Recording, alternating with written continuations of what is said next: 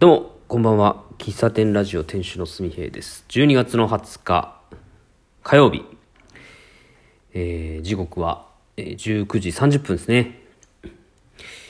えーっと、膝の調子はだいぶと良くなったので、えー今日は歩いて出社、えこれから歩いて帰る、帰るんですけれども、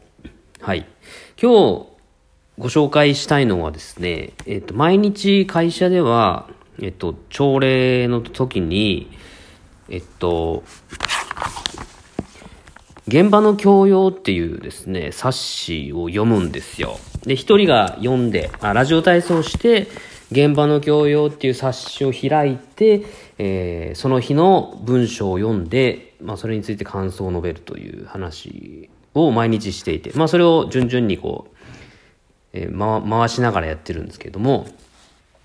えっと、今日のね、やつを紹介したいなと思いまして、読みますね。えー、もみの木というタイトルで、えーありました。えーデンマークの詩人、作家であるハンス・クリスチャン・アンデルセンによる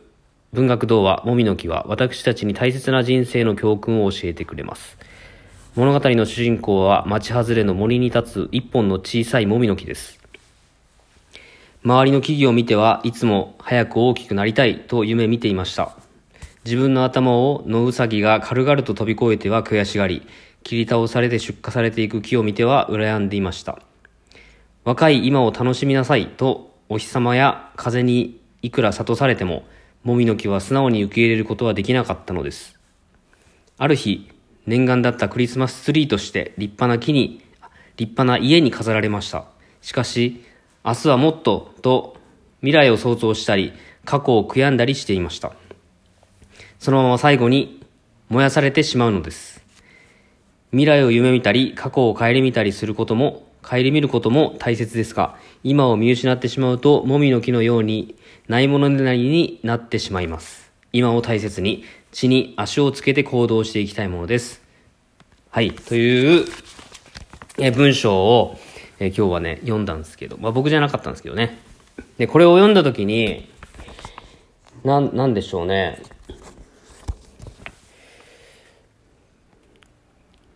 結構いろんな人に当てはまるのかなと思うんですよね。で、特に、こう、あ、昨日できなかった、今日あれできなかったなとか、決めたことやれなかったなとかね。で、えーっと、今はできてないけど、こんなこと、えーやりたいなっていう、こう、将来の未来のワクワクすることを想像したりすることとか、まあ過去もうつい先日のことをこう悔やんだりっていうのはよく僕しますから、これを聞きながら、こう自分のことのようにというか自分のこととして捉えて、えーおりました。うん、で、今を大切にっていうのも、まさに今この、えーラジオトークを収録しているこの今を大切に、えーしたいという気持ちなんですけれども、まあ、まあバランスなんだと思うんですよね、結局こういうのって。今を大切にっていう風なことが強くなりすぎると、えっと、将来のこうワクワクした瞬間、あ、じゃあワクワクした時間を想像する素敵な時間も取った方がいいなと思うだろうし、えっと、失敗をこう繰り返さないように反省して、えー次に生かすっていう過去をこう顧みる、反省する時間も多分必要なんでしょう。ただそのバランスがなかなかこう、うまくできないから、まあできないからってまあどうなんだろう。バランスができてるかできてないかっていう判断は誰がするかっていうと、結局自分なんでしょうけど、うん。自分、えーなんかうまくいってない時っていう、うまくいってない時か。うまくいってない時に、うーん、なんか、こう、偏ってないかなっていうのを考える、えー習慣というか意識は大切だなと思いました。うん。今朝もね、あの、僕、最近は毎日、えー5時半、5時から5時半の間に起きようとし思って、えーやってます。昨日も朝早く起きて、えー膝が痛かったんで走らなかったけど、ストレッチを30分ほどしましたということを話しました。で、今日、今日ですよ。今日は膝の調子良かったんですけれども、えーまあ、結果だけ言うとですね、えー今日起きたのが6時50分だったということで、えー何にも、何にも、なんでしょう、これ。失敗失敗？うん。いや、あの目覚まし時計は4時半からスタートしてるんですよ。4時半から30分刻みぐらいに入れてるんですよ。まあ、そのどのタイミングで、えー起きるかという、えー戦いを毎日しているわけですが、まあ大体アベレージで5時半ぐらいに起きてるんですよ。ただ今日は目が覚めたのは5時には多分目が覚めましたよ。ただ、めちゃくちゃ寒くて。いや、寒くてというかめ、やっぱ起きた瞬間に、こう、電気をつけるわけですよ。電気つけて、目覚めないと、と思ってね。ただ、やっぱ布団からは出られないっていうね。二度寝はしてないんだけど、ずっとこう、布団の中で、うん、うーんって言いながら、うん。いや、いや、朝、まあ朝はね、今日もやっぱ養生のため朝は走らんどこうと思って、うん、まあ走るんだったらしっかり準備運動して体を温めてからしようと思ったんで、30分ぐらいストレッチをしてから、温まった状態でランニングをスタートさせようと。で、まあ逆算すると5時半ぐらいからストレッチを始めれば間に合うんだけども、やっぱそのストレッチをするという行動を起こせなかったですね。はい。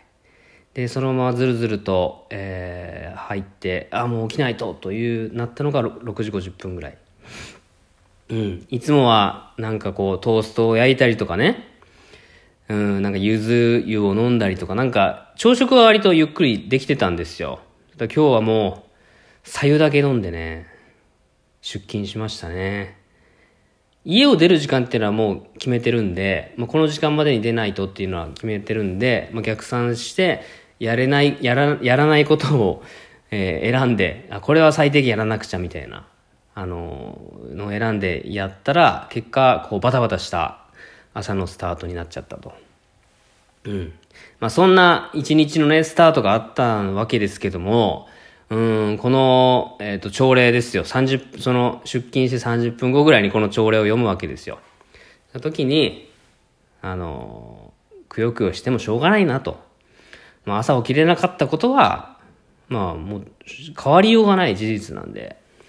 あの、せっかく続けてた朝早起きが途切れてしまったって、ちょっと落ち込んでたんですけど、このもみの木という文章を読んだ時に、いや、これじゃいかんなというふうに思いました。で、えーあ、これはラジオトークで話したいなって考えた時に、このもみの木からの教訓をね、えーやっぱ、教訓を元に行動しなきゃいけないと思ったんですよ。で、あの、人って多分意識でどうにかできるもんじゃないんだなっていうのを思ったわけですよね。あの、朝は、明日朝早く起きようっていう強い決意、強い意志のもとやれるのは多分1日2日、うん、それを継続してやろうと思うと、意志ではどうにでもならないというか、もう、そうせざるを得ない、まあ、なん、なんていうの？仕組みで何とかしないといけないっていうのに気づいたんですね。だから朝明日早く起きようとか、朝早く起きたらすぐ、えっ、と、布団を畳んで、ストレッチを始めてみたいな、そういう、えっ、と、次の日のプランっていうのを立てることは立てるんだけど、意識じゃどうにもならないことってあるじゃないですか。うん、これ、起きなきゃいけないけど、寒いみたいな。布団から出たくないみたいな。そんな状況、状況うん。それを、なんとか、えっ、と、次に生かすためにはどうしたいのかっていう反省を踏まえた、えっ、と、明日ですよ。うん。どうすれば、えっ、と、自分の決めたルーティン通りに朝がスタートできるのかというところをですね、うん、決める、決めて、えっ、と、そうせざるを得ない状態を作るということですね。一つ、今、今決めました。えっと、明日から朝目覚めたら、えー今布団にね、入ってるじゃないですか、全身。えー朝起きたら、まず布団を半分、えっと、バタッと、なんていうの、半分開けるというか、えーかけてる布団を全部、えっと、とりあえず半分開けて、もう起きる体勢を作って、飛び起きると。これを習慣にしようと思います。これ仕組み、仕組みができてるかわかんないけど。まあそれと付随して、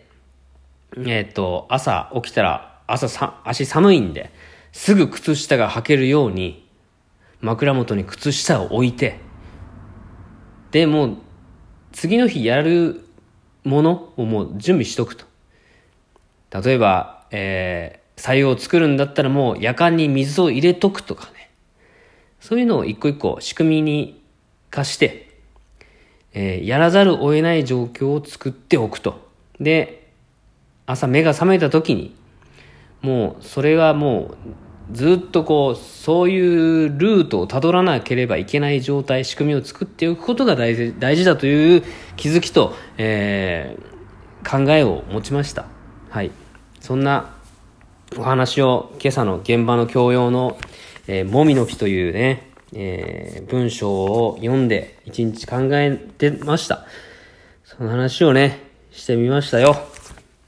えー、今を大切にしながら、過去を顧み、えー、未来の楽しいことを、えー、想像しながら、バランスよく過ごしていければなと思います。伝わったでしょうか？えー、もう年末、もう本当にせわしい時期になりましたんでね、えー、ゆっくり心を落ち着けて、えー、朝もせわしくならずに余裕を持って出勤して、事故のないように